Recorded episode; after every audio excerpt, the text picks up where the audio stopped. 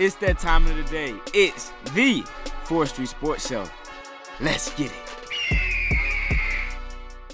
And welcome back to 4th Street Sports Show. I'm your host, Dima Mixon, here on this beautiful, what day is it today? Wednesday, Thursday, Friday? I don't even know. There's too many days in the week. You know, when you go to Auburn, uh, it, it just throws your schedule off so much. I mean, I, I got home uh, probably about one in the morning uh, Monday night, and I got home and I was like, man, do I need to wake up for church tomorrow? And then I was like, oh, wait, it's Monday. I was like, oh, it's Tuesday tomorrow. I was like, man, I'm so thrown off.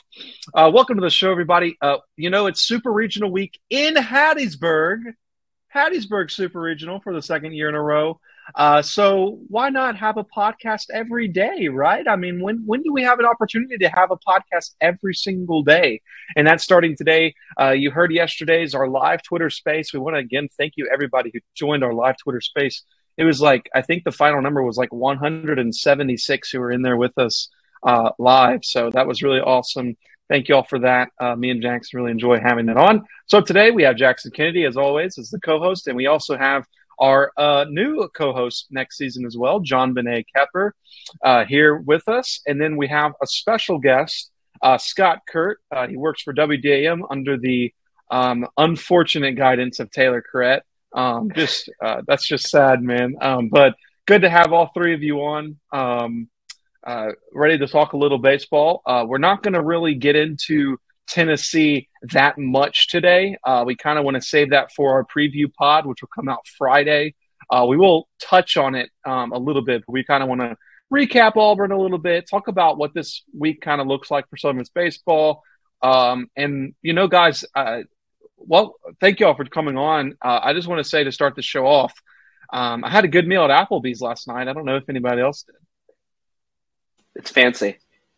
Yeah, I mean, uh, you know, Bourbon Street steak and an Oreo shake. I mean, where where else? Where where else, honest, guys? I I saw what was going on, but I really have no idea where it started at all. I know that the song with Applebee's. I don't know where it came from. I just know it's a thing, so I need to be cut off the speed.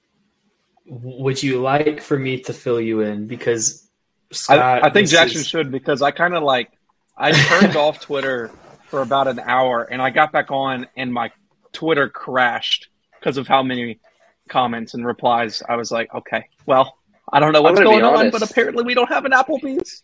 I like woke up at nine forty to see who hosted the regional, saw who was hosting, and then went right back to bed to wake up at like two. So I was kind of just reading, and I know it's a thing, but again, I don't know what was going on exactly.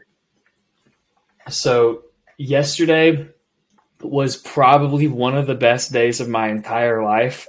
I was, but the worst part was I was running errands with my family and I'm just opening Twitter and just looking at like, there were like two Tennessee fans just yapping and they each shared about two brain cells and they were fighting for third place. Like it was, it was wow but like um it was one of the most entertaining days I've ever had in my life. My favorite exposure to the internet ever. But there's this one account called Super Everything School. I'm not going to read off their official username, but that's like little like nickname that they have. But they were just like, "Oh yeah, Hattiesburg is such a terrible town. Why wouldn't they want it in Knoxville?" And it's like, "Oh yeah, Tennessee Stadium's bigger." And people just replied and said, "Nope, Southern misses uh, stadiums bigger than that. Like, oh yeah, well Tennessee gets more people for baseball games, and then people like, nope. Uh, Southern Miss averages a thousand more fans per game than Tennessee does. And the guy's like, oh yeah, well the weather sucks, and then it's like, um, okay. And then he pulled up a forecast. Oh yeah, it's gonna be thunderstorming this weekend. In Knoxville, it wouldn't do that. And then people pulled up the Knoxville forecast, and there was more thunderstorms in Knoxville this weekend than in Hattiesburg. And then, like, just like overdosing on copium here. This guy is just like coping and seething and just coming up with like the dumbest things possible. And like, he was winning Olympic gold for mental gymnastics. It was one of my favorite things I've ever seen. He was like, "Oh yeah, well, your town sucks. It's a trailer park." And I'm like, "Uh huh." I just keep at it reading along because I bet the biggest thing to do there is an Applebee's. And then it's like, and then somebody replied, I, I can't remember who it was, but it said, "Yep, you you go do that. Go go to Applebee's." And he said, "Oh wait, your town doesn't even have an Applebee's." And he thought that was like the ultimate own. And people like, "Yeah, we we kind of ran Applebee's out of Hattiesburg," and and he ignored it and he pulled up a picture of Google Earth and there were like two little pins of where Applebee's locations used to be. He's like, wait a second. Hattiesburg had two Applebee's? What kind of a terrible city would fail this restaurant twice? And was just like like just talking about this, like just it was so hysterical. I was like I was cackling, laughing, reading it every single time.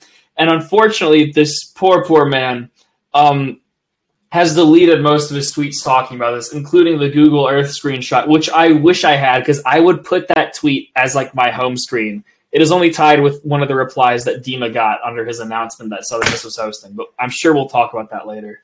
Um, anyways, uh, I don't think we're going to mention that that reply. I- don't I think- on a podcast, okay, probably not. check So my Twitter. It will uh, it will be my temper pinned tweet. Oh no, Scott, you haven't even gotten to the best part. Like I, I, the, it, the, the, this is like part one of like a three. Like if this is like Star Wars, we have we are like halfway through A New Hope, and brother, there are twelve more movies. Like like like we're including TV shows, everything.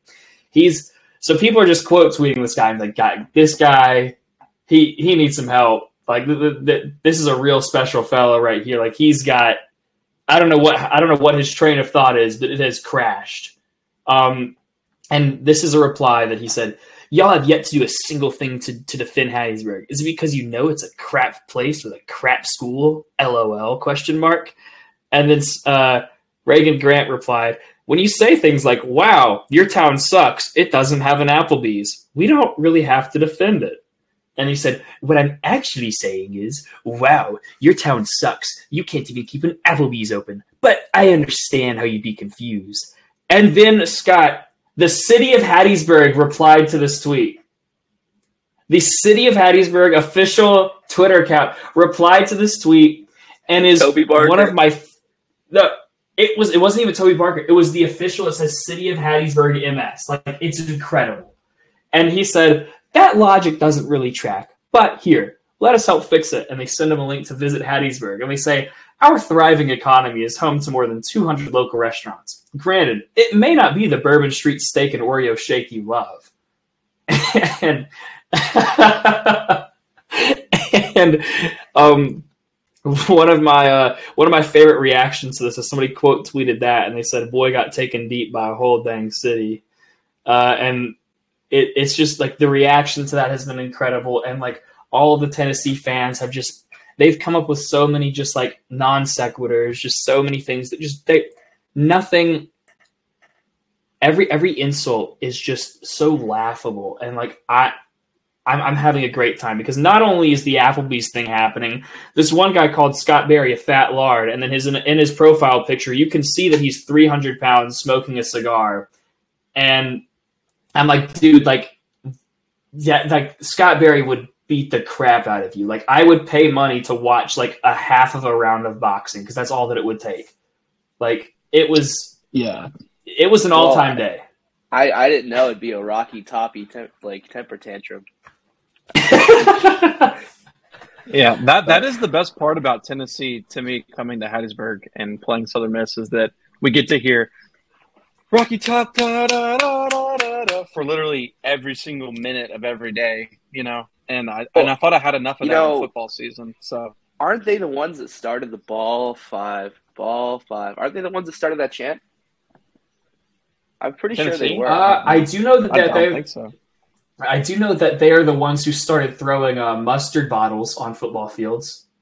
that part is also true. I'll tell you Yeah. Yeah, I'll tell you. This is my favorite. My favorite tweet was this, and we can kind of get off the Twitter verse here in a second. But my favorite tweet of yesterday was this. It was from uh, Robbie Faulk, um, and he he actually is a Mississippi State beat writer on two four seven Sports, and he just simply said it was just one sentence, and I just thought it was a banger tweet. And he said, "People that just started following college baseball last year are so mad right now," and like I just that's the complete like emancipation of all of yesterday of like this is a fan base tennessee baseball that really i mean took the college baseball um, you know, baseball, as we were saying on the Twitter space, the college baseball world by storm last season. Um, when you know they were claiming to be the best team of all time and playing games with the wooden bats and all that stuff.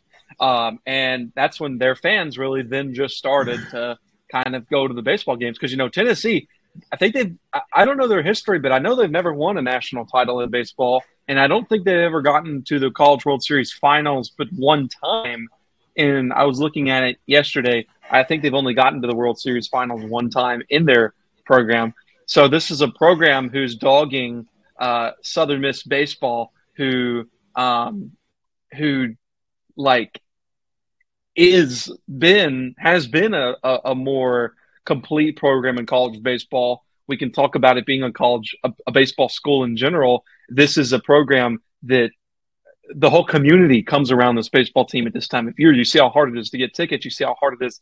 I mean, last year's Super Regional, if it'll tell you anything, there's people crawling over bushes just to be able to see the game. I mean, it was 8,000 people there. So it, it, just is, I think it was insulting to the Southern Miss Baseball Athletics to say that for the NCAA to give Southern Miss the host site um, over Tennessee was like a travesty. We I read a story on 247 Sports uh, uh, by the Tennessee guy, 247 Sports, and it was laughable. It was honestly an insult to journalism of what, what they were typing in there about how Southern Miss Baseball was the biggest underdogs and all this stuff. And I'm like, man, I mean, I, I, if you look at any national college baseball writer, writer, Kendall Rogers and Mark Etheridge, all the ones from D1 Baseball and whoever it is, I mean, they were all saying it's a literal toss up. We said that, you know, it's a toss up. Who gets it? Southern Miss got it. And um, there was definitely reason to put it in Hattiesburg, and there was definitely reason to put it in Knoxville. But and I and I know that if it would have gone to Tennessee, Southern Miss fans would have you know roasted the NCAA the same way. But I don't know necessarily if Southern Miss fans would have roasted Knoxville. Right? They're not going to like they're not going to crap on the coach. Like that just shows you the the the difference in the fan base. You know, I, and I know that Miss fans would have been mad. You know, they've been like the SEC, all this stuff, but these fans were saying, like you're saying, Jackson, they were like insulting Scott Berry. Like that's a whole nother level, right? They were insulting the city. They were insulting the fans. And like that's a whole nother level of low when we talk about something that was fine print, basically a coin flip of who should host the super regional. Well, you know, I think too yeah. that uh like when we didn't get the regular regional, Auburn got it. There was a little bit of outrage, but I mean it wasn't really that bad. You know I mean? It was more like the team itself things like that. But I think that's going to happen with the SEC because they are the SEC. Like they had eight regular regionals. They expected that. That's what happens, in my opinion, kind of like when the committee kind of coddles one conference. And all my opinions are my own. You know, it's not going to go on to a broadcast or anything. But uh, I've kind of learned that, you know, you start entitling the teams, the conferences, things like that are, are, going to happen. Like I coming here, moving here, I realized very, very quickly Southern Miss was not just any non Power Five baseball school. I was very wrong. And uh, obviously, the people who are on top kind of know that. For sure. Well, uh, John Benet, anything to add there? You've been kind of quiet on this. So I was thinking, like, when you were talking about the fan base and the differences, I have a friend that has come to like one baseball game this whole season, right? And he made a comment that it was like, you know, you either walk in and you're at home or you walked in someone else's house. It's no in between. Um, and as someone that's been to games like, you know, since I was a little kid, um, I didn't really realize that until he said it. And it was like, yeah, it's true. I mean, I feel like Southern Miss fans are, you know, they're there for the long run. And even if we didn't host, I feel like it wouldn't have gotten as personal, like with the comments about Scott Berry, as the Tennessee fans did. Yeah, I agree. Uh, there's just uh, that's a whole nother level. I mean, you're talking about as we're probably fixing to discuss here in a little bit. Just, the, I mean, one of the greatest college baseball coaches of all time, I would argue, and and you can't. I mean, you just can't say. I mean, that's just all. You know what? What is going to be posted in the Southern Miss locker room this week. It's going to be some of those tweets that they were saying about Scott Berry and saying like, "Hey, man, this is our guy, right? This is a team Like these these fans literally think this. Like this isn't like just a joke. Like if if you're not you don't say those things as jokes, you know. So, um, but enough about the fan. I, I think it's great though. Like I think the fan fight on Twitter is great for the game. Like that that is going to Hey, make you know this what? weekend even. Hey, You know what? You know Tony Vitello is not a perfect coach either, right? I mean, we, we know about all the uh, all the loudness that the volunteers created, right? I mean, it's kind of like they're forgetting that Coach Berry ain't standing for that. Tony Vitello, they're a different breed. No doubt. And just the thought of Tony Vitello having to go through Southern Miss to get to Omaha is like that is just so awesome. um, okay, well, that's enough, I guess, on that. Um, let's uh, let's talk a little bit about the Auburn Regional. Um, I know we touched on it a lot in the live Twitter space, um, but um, you know, Southern Miss they they come out with a um, incredible performance by Tanner Hall on Friday. Uh, can't squeak out the win there. Uh, the bats didn't get going um, uh, soon enough, and then you know they, they gave up that home run with Justin Storm at the tenth inning there. Um, then they come back and just wallop Auburn in that morning game. I mean, it wasn't particularly close at all.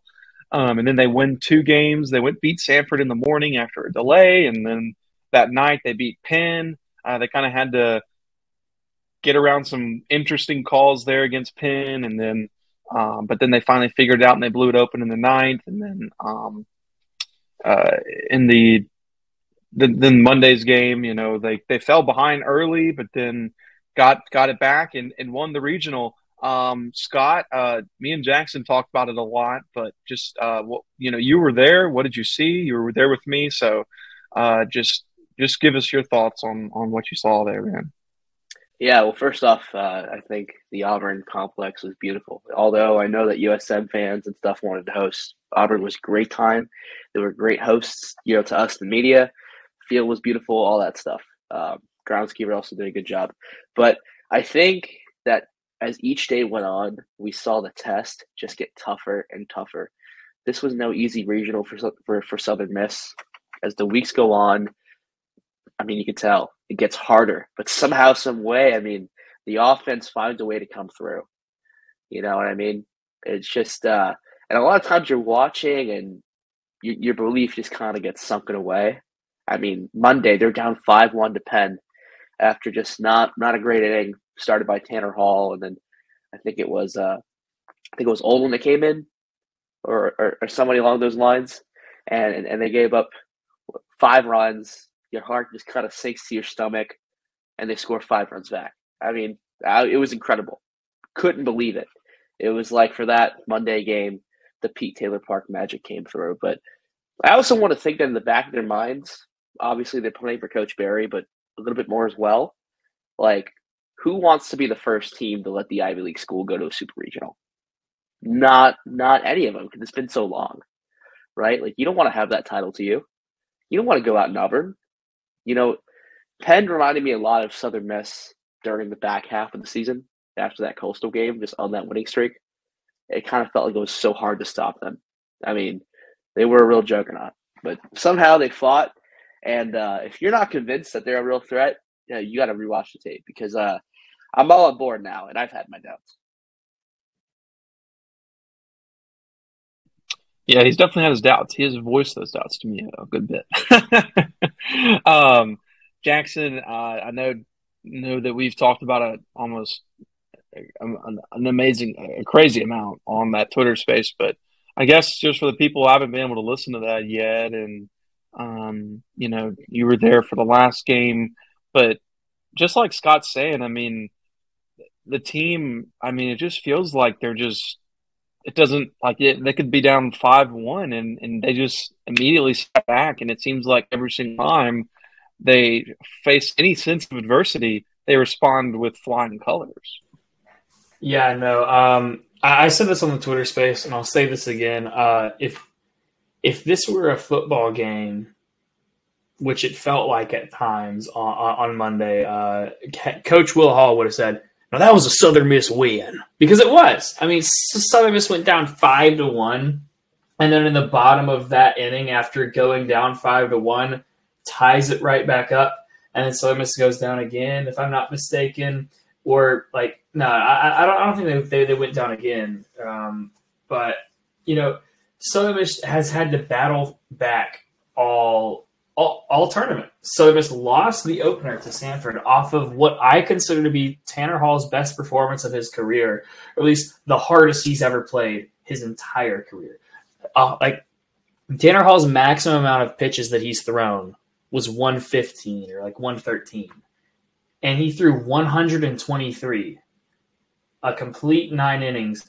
What in, in what should have been it like a two to one or a three to one game that the Golden Eagles won, especially off uh, an incredible performance by Tanner Hall. But you know, the bats hadn't woken up yet. Um, when some say that Southern Miss plays best with their backs against the wall, uh, we've seen that time and time again this season. Uh, Southern Miss didn't really pick it up until they got punched in the mouth and punched hard by Coastal Carolina, giving up what 35 runs in the first two games, completely unable to respond, running Tanner and Billy out of the game super early.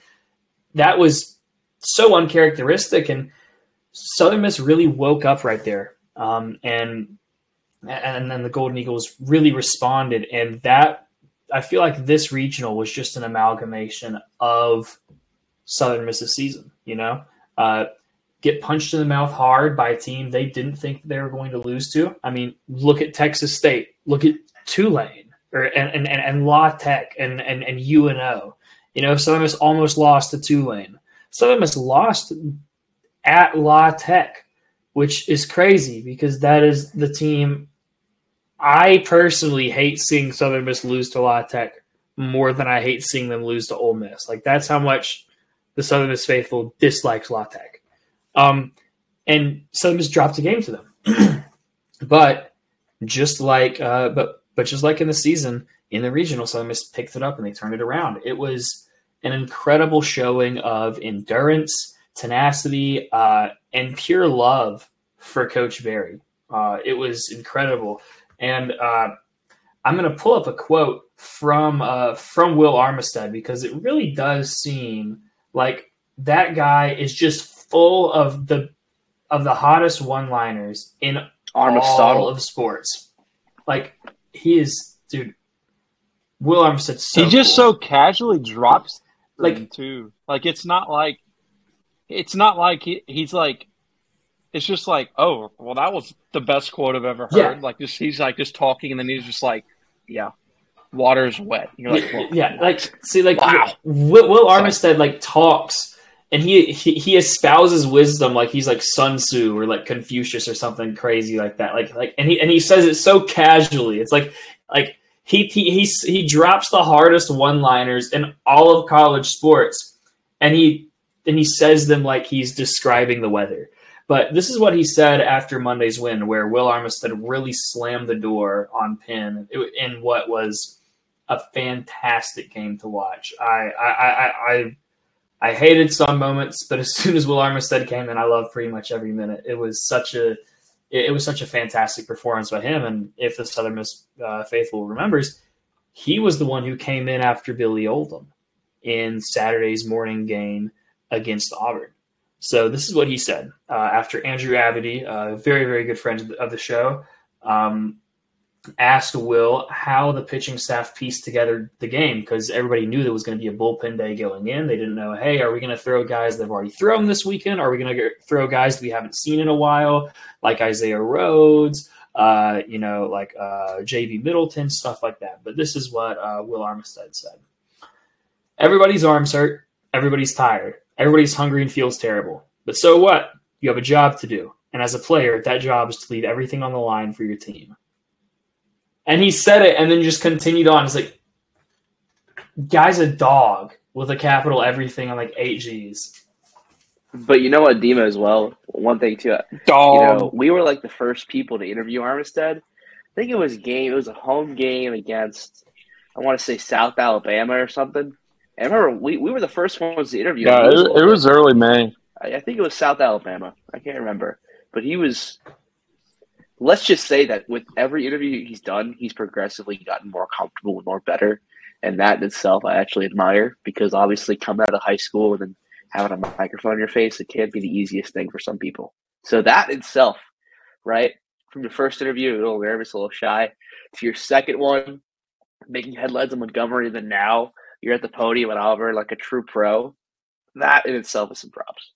Yeah, absolutely. And For sure. And yeah, so that I feel like that quote from Will Armistead really just encompasses how the entire regional went because everybody was tired, everybody was exhausted. All like it was very apparent that these guys were playing for a lot. They, they were they were playing to continue their beloved head coach's season and to send him out the way that they want to send him out. But there were a lot of obstacles in their way. And I feel like that quote by Will just really, really perfectly sums up how everybody feels about Coach Berry and how everybody feels about when they want this season to end. So uh, it it was a fantastic regional, just a display of Southern Miss grit like no other. And uh, and with that, I'll pass it back to Dima. Yeah. So um, you know, I I think what what the, the the bottom line I think is that this team's response is at its its peak right now. And you you think about all the times that, and just like Scott was saying, um, just like Ty, Scott was saying, when you have that, like, oh man, I mean, you think when it was five one against Penn, you know, you thought, okay, well, I guess that that might do it, and and it was like, oh no, four spot, just like that, right?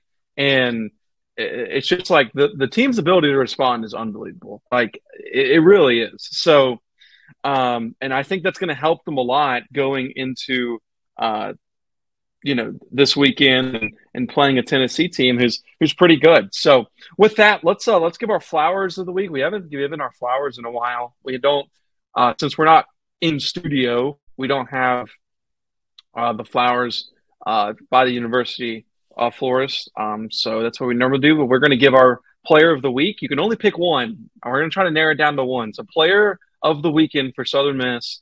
Um, I have mine. Jackson, do you have yours? And uh, if you do, buddy, you can go ahead. So this is a hard one because there, there, there's a lot of players who contributed in a lot of different ways, but I'm going to go. Uh, I, I'm split between two, and maybe you can help me out because I have two different criteria of which I'm voting for these two different players to be to to, to receive their uh, digital flowers, I guess. Um, first off, is one of the more obvious choices, Rodrigo Montenegro. He played every single game, every single game as catcher, and he was an on base machine. So Southern Miss Twitter was talking, and they were like, "Hey, if you really, really want to get messed up, take a shot every time that Rodrigo gets on base." And to illustrate how gone one would have been, um, Rodrigo only didn't get on base once in Monday's game against Penn, which was wild. That man was hit by pitches, walked, bloopered, uh, just nailed the ball almost to the wall, and people were not expecting uh, our Guatemalan catcher to nail it as hard as he did because he he ran up like it was just a routine fly ball uh, midfield, and then he slipped and fell because it went up under him, and he was nailing balls. It was it was incredible to watch. Uh, and so, just from like a pure performance standpoint, I feel like Rodrigo really had command every single game. Really, like Rodrigo does quietly what Danny Lynch does loudly for the morale of the team, and I think it's very, very admirable. Uh, but if we're going to go off of a different criteria that, that, that, I have, which is most improved and most impressive, because we kind of expect things like that from Rodrigo and from Dustin and, and from Tanner and from all these guys that really stepped up this weekend. They had already stepped up. They were just standing there, you know? But one guy that stepped up like crazy, how about Tate Parker, Dima? I mean, Scott, I'm sure you and I saw the same thing. Tate Parker, every time that he was in the order, I got a little nervous because you know he started off the season really well. I was like, oh man, he might replace Reese, and Reese is a dog. And then he really started struggling at the plate. I remember there were multiple games in a row that Tate Parker would go and he would be hitless, or he would maybe get walked once, but that was the only time he got on base. And then he, just like Rodrigo, only got out once which was crazy. Tate Parker was an on base machine. He was the one to start almost all of those uh, innings in which Southern Miss would score, they started with Tate Parker singling or doubling, and or getting hit by a pitch or walking. It was an incredible display of improvement, patience at the plate, and just I was so thoroughly impressed with Tate Parker's performance. So honestly, given at the high level that Rodrigo's already been playing by, I'm going to go ahead and give my flowers to Tate Parker. Well, you know what, Jackson, I just want to say um, about Tate Parker.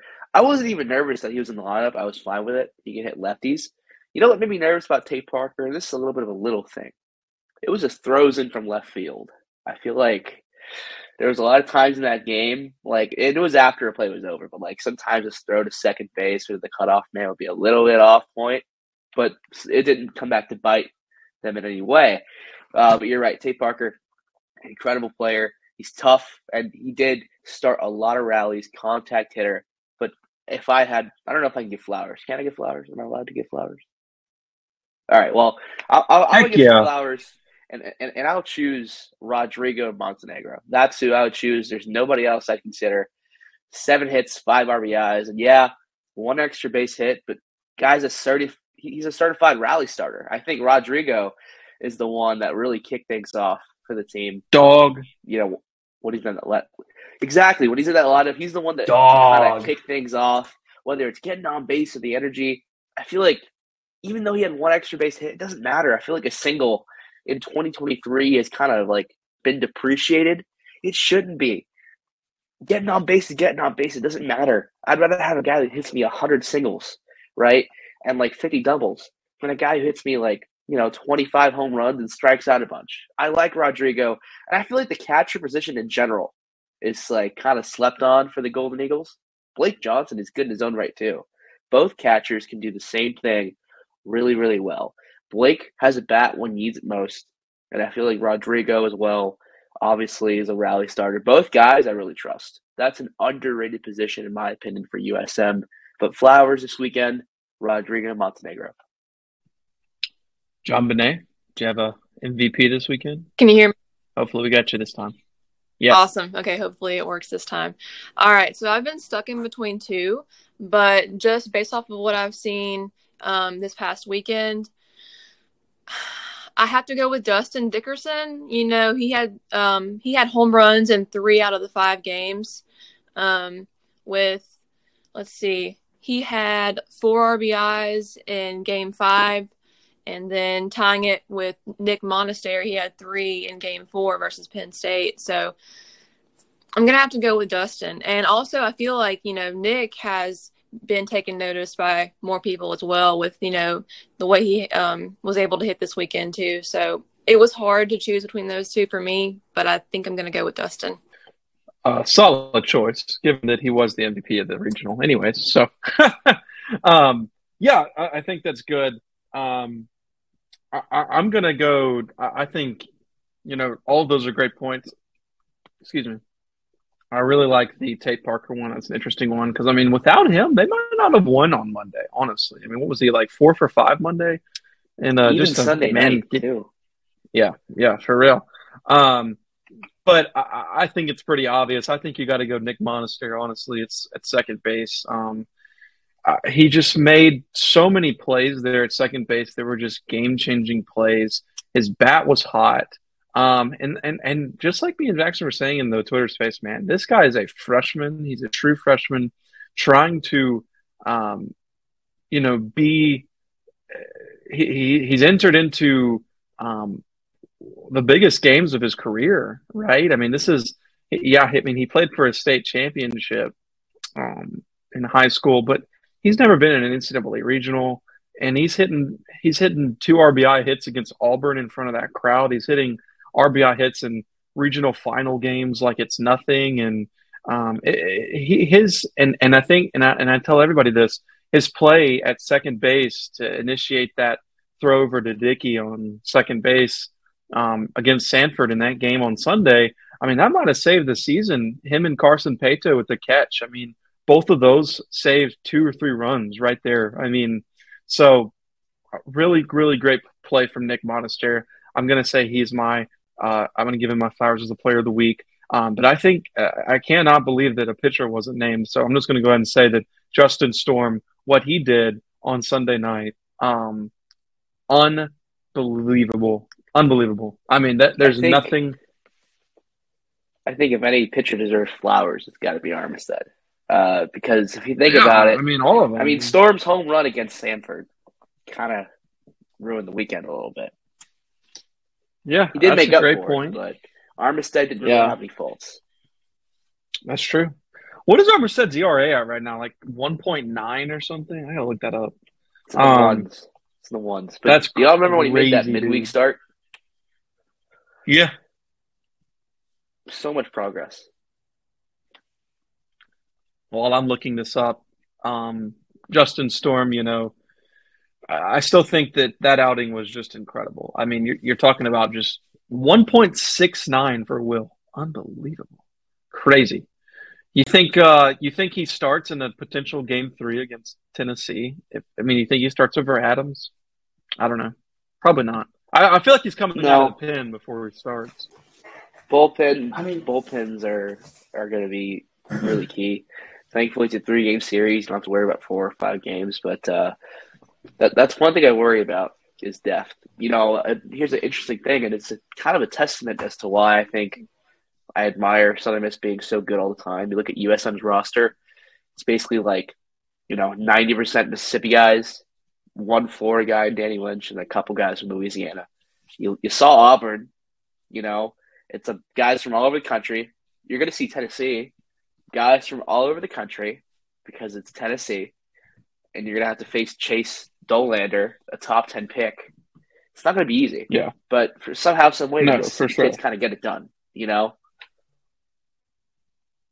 Yeah, I mean, you know, th- this is uh, a lot of people are kind of just like putting Southern Miss in, in Omaha immediately, but I mean, you're right. I mean, Chase Dolander, he's a dog, man. I mean, uh, I think his stats 4.5 ERA, uh, but his but his WHIP is at 1.27. Um, he's only given up uh, 13 home runs on the season. Uh, he's a great great pitcher. Pitched against Clemson in that regional 1 game, I believe. So. Um, should be really, really fun to see Southern Miss go up against him. Let's let's move on. That, so that was our uh, MVPs. So uh, our players of the week, Fourth Street Sports Show. We always give our player of the week, so give our flowers. So uh, Jackson was Rod. Uh, Jackson, remind me. I just forgot yours. I'm sorry. Rodrigo Mont. No, Tate Parker.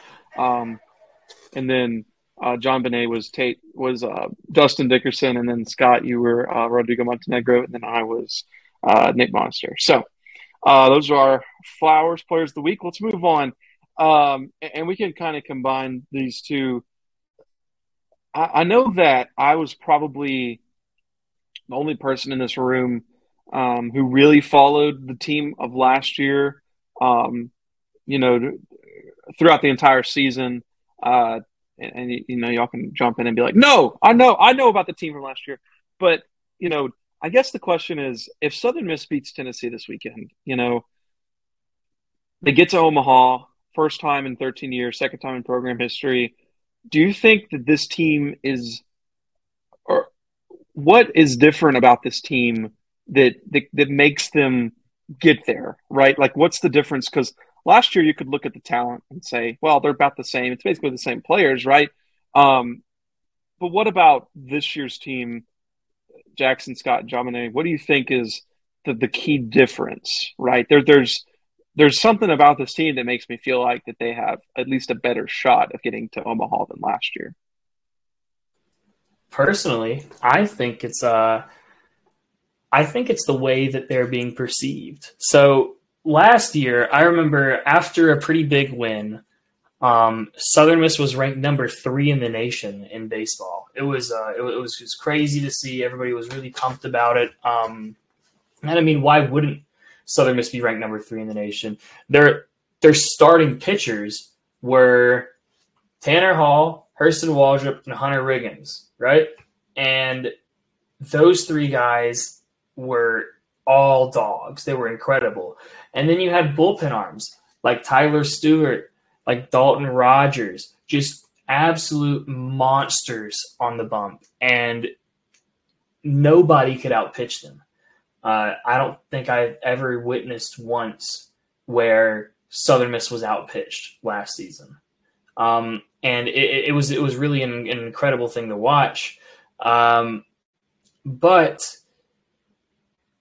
this season, heading in, everyone was talking about Southern Miss differently. They're like, "Uh, yep, it's going to be a down year." Uh, Southern Miss lost all their guys. I mean, and given they lost eight of their nine main pitchers, seven of them were gone for good. One of them had to get Tommy John surgery, and of those seven that left, one graduated, one transferred, and the rest of them were drafted. And the guy who graduated ended up going to single A, and he's already been promoted to like double A, if I'm not mistaken. So like. Th- that team was just full of dogs, like absolutely just like like chock full of them. And what I think helped was they were counted out. They were overlooked. I mean, people ranked Southern Miss fairly high uh, at the, in the preseason polls, but that was just because of where they finished last year. And they were like, oh, well, you know, they've got a veteran lineup. And I bet these bats can get them out of any bad situation that their pitching will put them into. And everyone talks smack about Southern Miss's pitching. And funnily enough, at the start of the season and for a while there, the pitching that everyone was worried about was getting the bats out of trouble because Southern Miss really had trouble hitting at the beginning of the season. And these young guys, these these guys that were looking for an opportunity, people like Nico Mazza, Cross Sibley, both of those guys were there last year. They didn't really. Nico Mazza made a couple of appearances, but Cross Sibley didn't make any. Um, and they were on the team, and they were with this high caliber, high talent pitching staff. And then they finally get their turn, and they were incredible, and they still are. Um, and so I feel like that really helps. But also, one thing that I've noticed in every single press conference, at least one player, most of the time two players, and a coach will mention just how close everyone was. We were talking about Nick Monistere um, and how he came from high school, you know, Mr. 6A uh, out straight out of Northwest Rankin, comes come to Southern Miss. Um, he comes in as as just a bullpen pitcher. Didn't really see much action. Was pitched um, against Old Dominion in a doubleheader, and second base was kind of up for grabs because people were like Creek and Gabe were struggling at bat, and then you know what? Let's put Nick in. First collegiate at bat's a triple. I've talked about this time and time again. But that next man up mentality helps Southern Miss do better. When you had so many fantastic players in last year, there was no contention for any spot on that lineup, whether it was pitching or at the plate. There was nobody was going to replace, you know, uh, nobody was going to replace anybody. Nobody was going to replace Gabe Montenegro. Nobody was going to replace Will McGillis those guys leave, you got a bunch of young, scrappy guys that sat there for too long or just got there and they are looking to make a name for themselves. So competi- competition's good. Competition and also closeness. Every single person has talked about bringing each other in, loving each other. They've these guys are their brothers. I mean, if you look at Nick Monistere, a lot of times uh, freshman athletes may feel ostracized. They may feel out of the group every single time Nick Monistere stepped up big and was in a post game press conference with Dima on the field, you'd have one or two guys just run. Most of the time, it was Dustin Dickerson just running, taking off his hat, pouring water on his head. You had guys running up, hugging each other after games. You have people like just in the background of those. Like I, I found myself watching Dima's post game press conferences. I, I, I watched them in the background. Uh, you had Reese Ewing, a guy who's competing with Tate Parker, playing with Tate Parker's baby, you know, hanging out with him. Like there is a sense of camaraderie, there's a sense of brotherhood, and that combined with the media counting them out, other coaches, other schools counting them out. Of course, they were picked to win the conference because I mean it's Southern Miss. They're a pretty big juggernaut, and coming off the season they had last year, and with the veteran lineup at the plate, of course, people thought uh, the hitting was going to be really good, but people counting out the pitching, and then the pitching stepped up, and then people counting out the bats, and then the bats stepped up, that really helped. Uh, and just that next man up mentality, that is where Southern Miss thrives. So, because of those things, uh, I think that is why the 2023 team is better than last year. You know, I actually think uh, I think last year's team was better roster wise, but I think for some reason, a lot of times in baseball, it's not the best players or the best teams that win. It's just uh, there's something magical, I think, in this game. Uh, look at Steve Pearce, 2018 Boston Red Sox World Series MVP. Who is that guy? Howie Kendrick. Some might some people might not know his name. Who is that guy? Another World Series MVP. You know, it's just not it's not the best team all the times. It's just uh, I think it's experience. I think this team has something to play for. I think it's really impressive that they're in the spot that they're in with the pitching. Because uh, you look at last year's pitching on paper, it's better. You know, Hurston Waldrop, uh, Riggins, a lot of guys got drafted. I don't know what the number is. I think you said it, but I mean, this, this pitching staff on paper this year isn't supposed to be doing what they're doing. Look at numbers, ERA, and stuff. You, you know, you kind of see someone put in a lot of times that you're watching, your heart kind of starts beating, but they somehow deliver. I think they do have something to play for, right? They were in this spot last year. Now they kind of know how to handle themselves, right? I'll bring this into basketball just a little bit. How about the Heatles in 2011 against the Mavericks? Best team didn't really know how to win. Like maybe last year they were a really good team. I think I think they're better than this year's team. But maybe they didn't know how to do it, right? Because last year when they got to the Super Regional, it was like they won the Sun Belt this year. And Auburn last Monday, they were happy, they were psyched, but it wasn't quite the same. Like they know they have much more on their plate to do. And they've really taken that underdog mentality and kind of owned it. And I respect that. You know, I think Coach Berry's preaching it too. Every time he has the chance, he mentions that Coastal Carolina series. And I think really toys with the guys a little bit. Like he really challenges these guys in the best way. Like he'll literally go up to pressers and be like, I hope they realize how urgent this is, right? Like, you know, you know, we can't get embarrassed tomorrow. Like, we've come this far. We can't just leave now. Like, he has no problem calling them out. And I feel like the guys have no problem calling each other out too. And that works, right? When you work with a team and like you can be held accountable and not get your feelings hurt, that's a big thing. It really is because egos are a thing and egos can get in the way of a lot. I don't really see any big egos. And if, if there is one, it kind of plays off one another. So I think last year's team was better, but this year's team has a little bit more magic. I mean, Danny Lynch two grand slams against uh, Louisiana. I think that was all the magic needed about the year, right? Scott Berry night, they get blown out ten nothing, they come right back like nothing happened. That's magic stuff right there. I agree, and to expand on both of y'all's points, really, I feel like yes, last year's team was better on paper, but for whatever reason this year they've been able to bounce back from everything you know in the beginning there was a lot of inconsistencies like what you guys have already said you know pitching especially and then hitting too.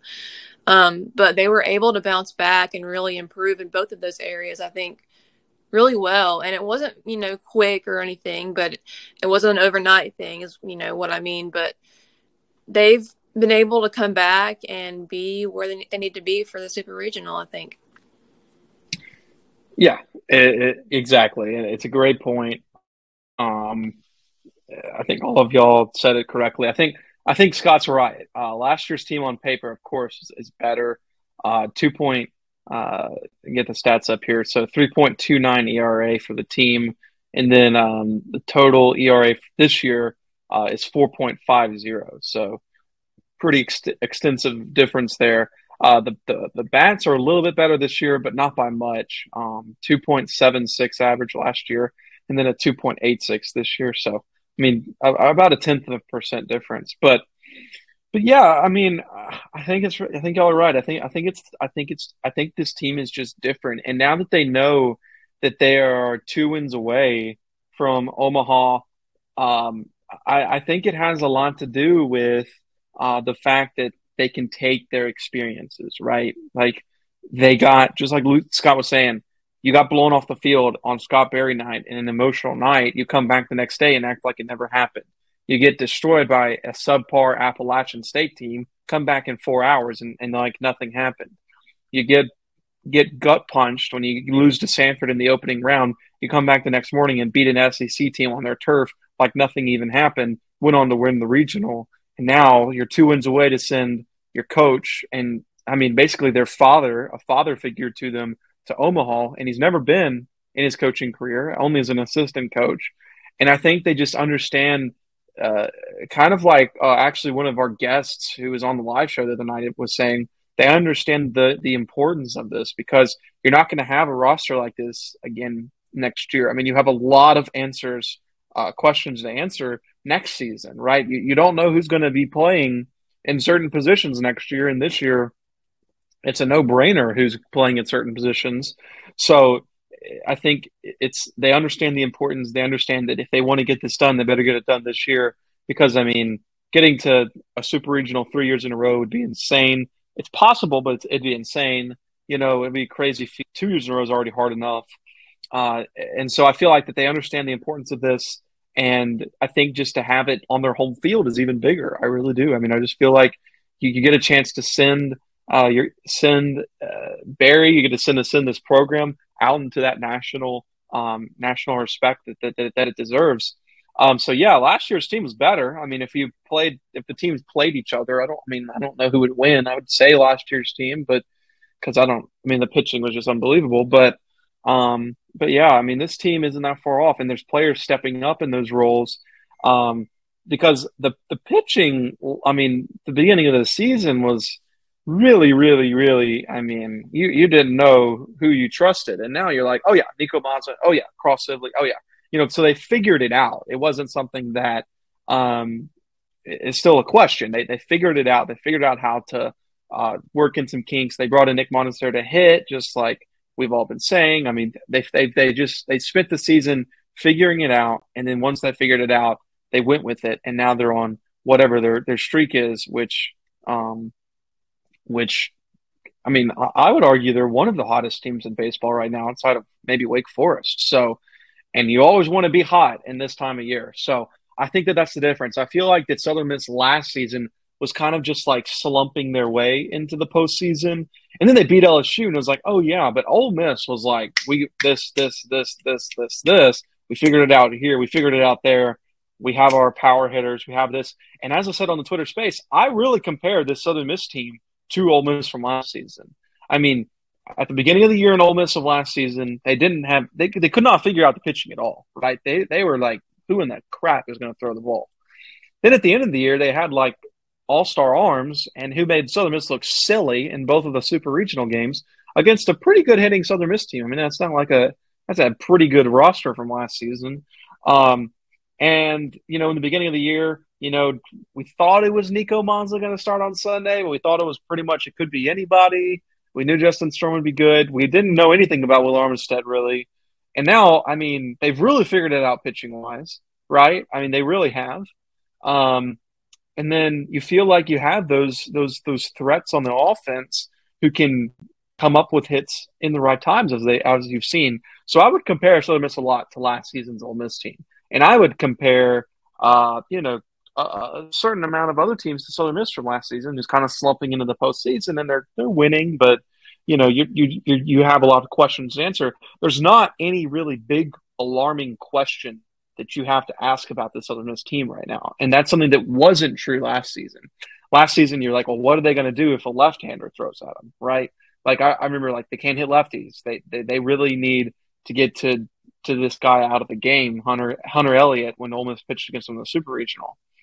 Um, there was a question of what do they do when you know you you, you take out Tanner Hall or Hurston Waldrop? Is the back end of the bullpen going to be okay against uh, a, team like LSU or Ole Miss? And I feel like you have you like your chances going into the Super Regional a lot a lot better because there's not any alarming question. So that would be my long and detailed answer. Um, but yeah, I think all three of y'all make great points there. Um, so that should be good on that. Um, I guess uh, if you had to, to say right now, uh, you know, we're going to come back uh, Friday um, and do a preview prediction pod. We'll actually have a Tennessee beat writer on uh, to talk about the Tennessee Volunteers. So that'll be fun.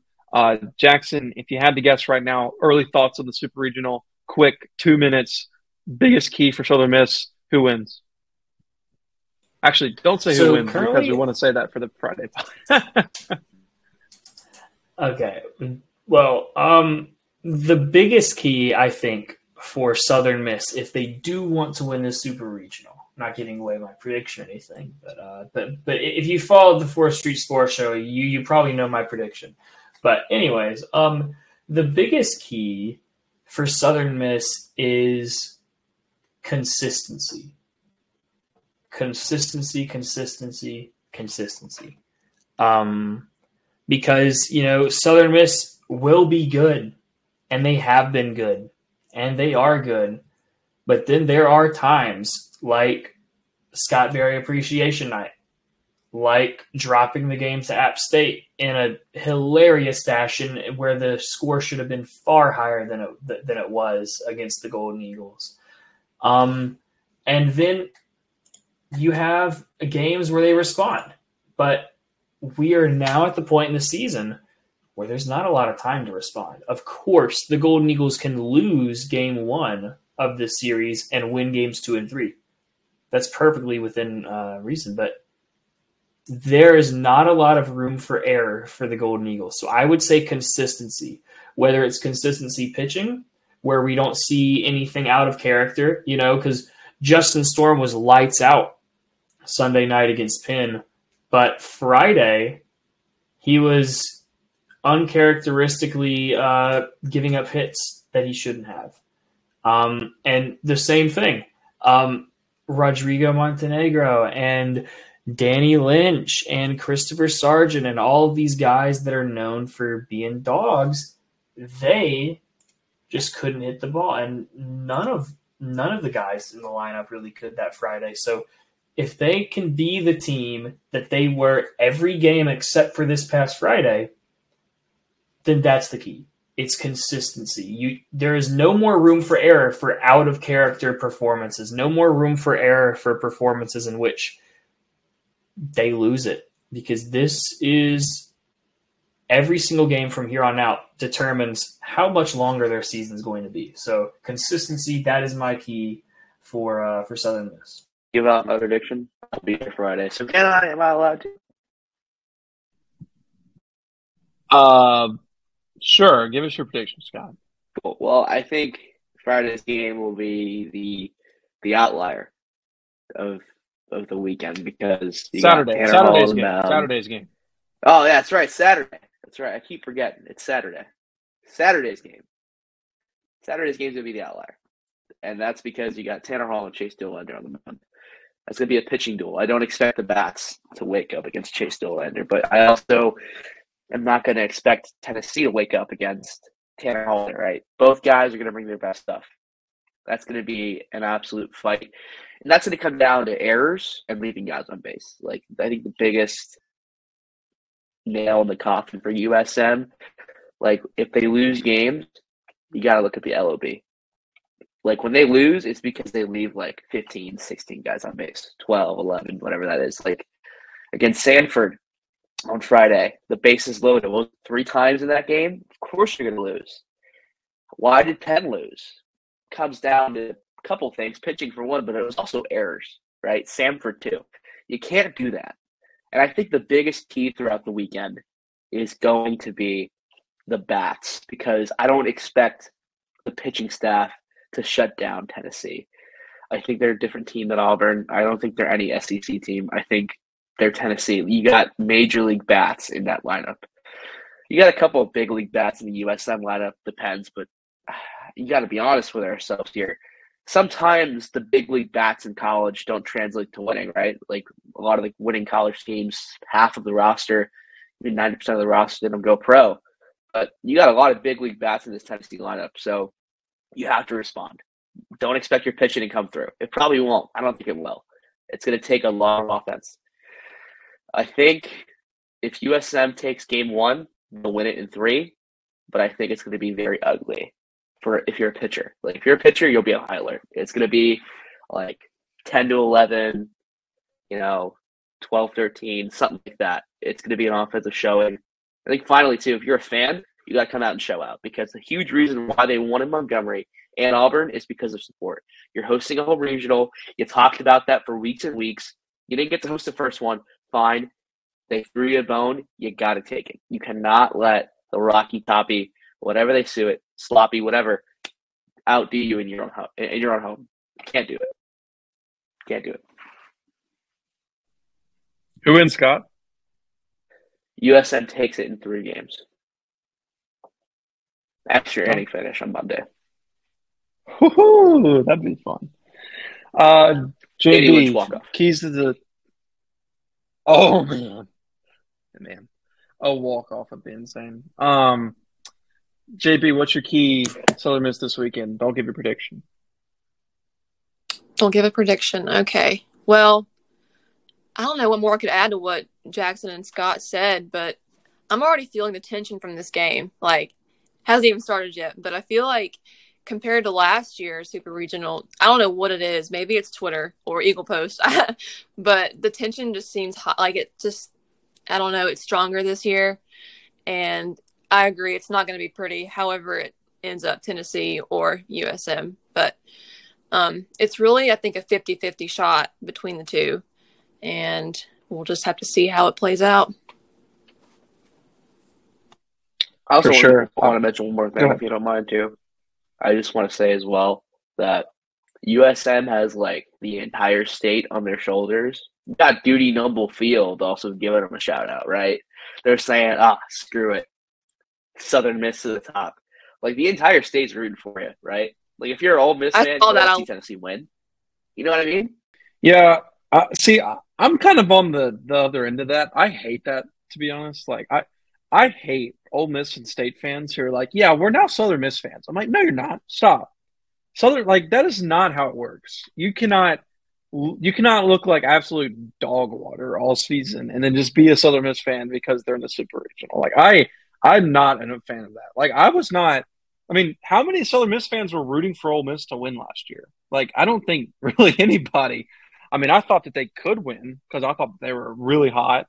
Um, but like Southern Miss fans doesn't root for Mississippi State if they're like in a bowl game. Like I, I get the people who are like Mississippi, Mississippi, Mississippi, but I, I, do not like the Mississippi State fans just becoming Southern Miss fans. Like that's just I don't like that at all.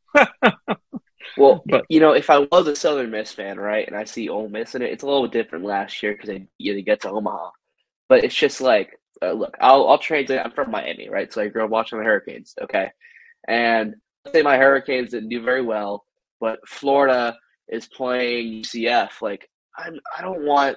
I, you know, I, I don't want Florida to win. Like they're our rival. If you're Ole Miss guy, like I'm pretty sure Ole Miss Tennessee are like, you know, clashing heads.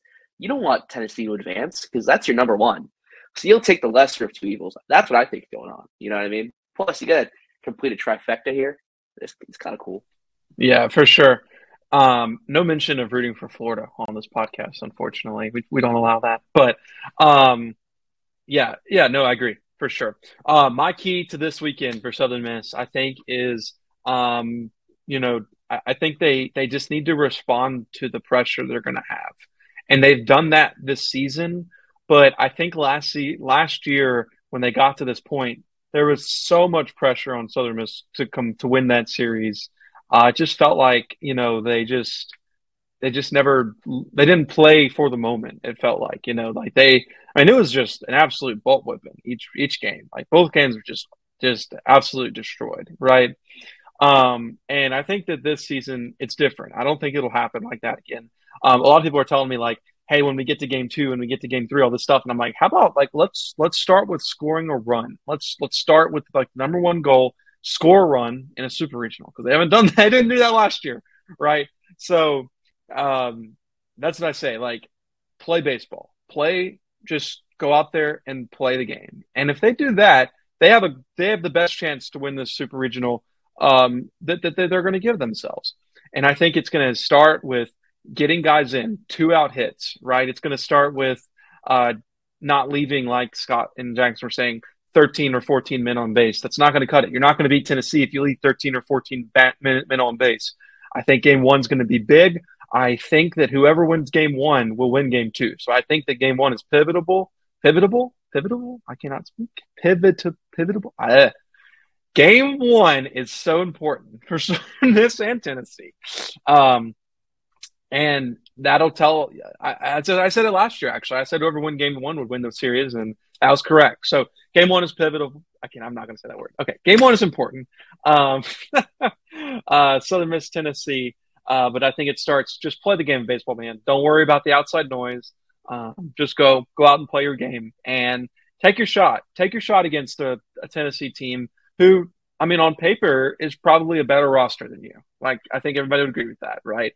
And on one to nine might be a better hitting squad than you. But take your shot. This is your chance. And if they stay with that mentality, I think they can win the Super Regional, and I think they can get back to Eastern Nebraska for the first time since 2009. So we'll see what happens. Uh, obviously, we will all four of us be there um, this weekend uh, in um, in Hattiesburg watching Southern Miss Tennessee. So um, uh, tomorrow we'll be back on the show answering um, fan questions. Uh, so if you want to put in your fan question, uh, just go to my Twitter. Uh, and you can go and put your question in the chat there, and we'll definitely get to them tomorrow. And then Friday, we'll be back with the preview and prediction pod. Uh, we'll preview Tennessee in depth. We'll have the Tennessee beat writer on, and and we'll talk with him, and then uh, we'll give our predictions of who's going to win the Super Regional and why. Uh, but for now, uh, Scott, thanks so much for joining us, man. We enjoyed uh, having you on. of course, thank you so much. You know, I hope it's not my uh, my one and done appearance. I hope I don't get in trouble for this. so uh, we'll find out. We'll find out. Just you know, my opinions are my own. Does not reflect anything of my company or what will be said or done. You know, I just root for good stories. Yeah. You know, I think Southern Miss is a good story. So them doing well is a good story. That's all I'll say. For sure. Uh, Scott, just plug your stuff so people can know where to find you at and see where you where you cover Southern Miss from. Well, for sure. So, I mean, you can find me on uh, any local cable channel in the Pine Belt, uh, NBC, ABC. I'm on the air uh, weeknights uh, at six and ten o'clock on Sundays and Mondays, anchored solo, and every now and then you'll find me, uh, you know, going live. Like definitely this weekend, Saturday, Sunday, Monday, I will be going live from the game on WDAM uh, alongside Taylor Curette. But if you follow me on social media, go on Twitter at Scott Kirk TV, also on Instagram. I try to be active on there, but I'm not as good as guys like Dima or Andrew or even Taylor. I try my best though. So uh, go ahead and uh, give me a follow. Give me a watch. That means more than follow. So also, if you see me anywhere, the game, the grocery store, I'm say hi. I don't bite. For sure. Great, great guy. Uh, Scott, thanks for coming on uh, Jackson and JonBenét. You can always follow them on Twitter uh, and look for their stuff there. Um, and then obviously you can follow me on Twitter as well. Uh, follow our all of our social media, Southern Miss Student Media and Fourth Street Sports. Uh, and you can go on Fourth Street Sports, uh, excuse me, Southern Miss Student Media on YouTube, find all the press conferences there. And then uh, you can um, go to our website at sm2.com to find all the stories. so thank you all so much for listening for Jackson Kennedy, for John Benakeffer, and for Scott Kirk. I'm Dima Mixon, and that was the Fourth Street Sports Show. Come back next Monday at 5 on Southern Miss Radio, 4th Street Sports, baby.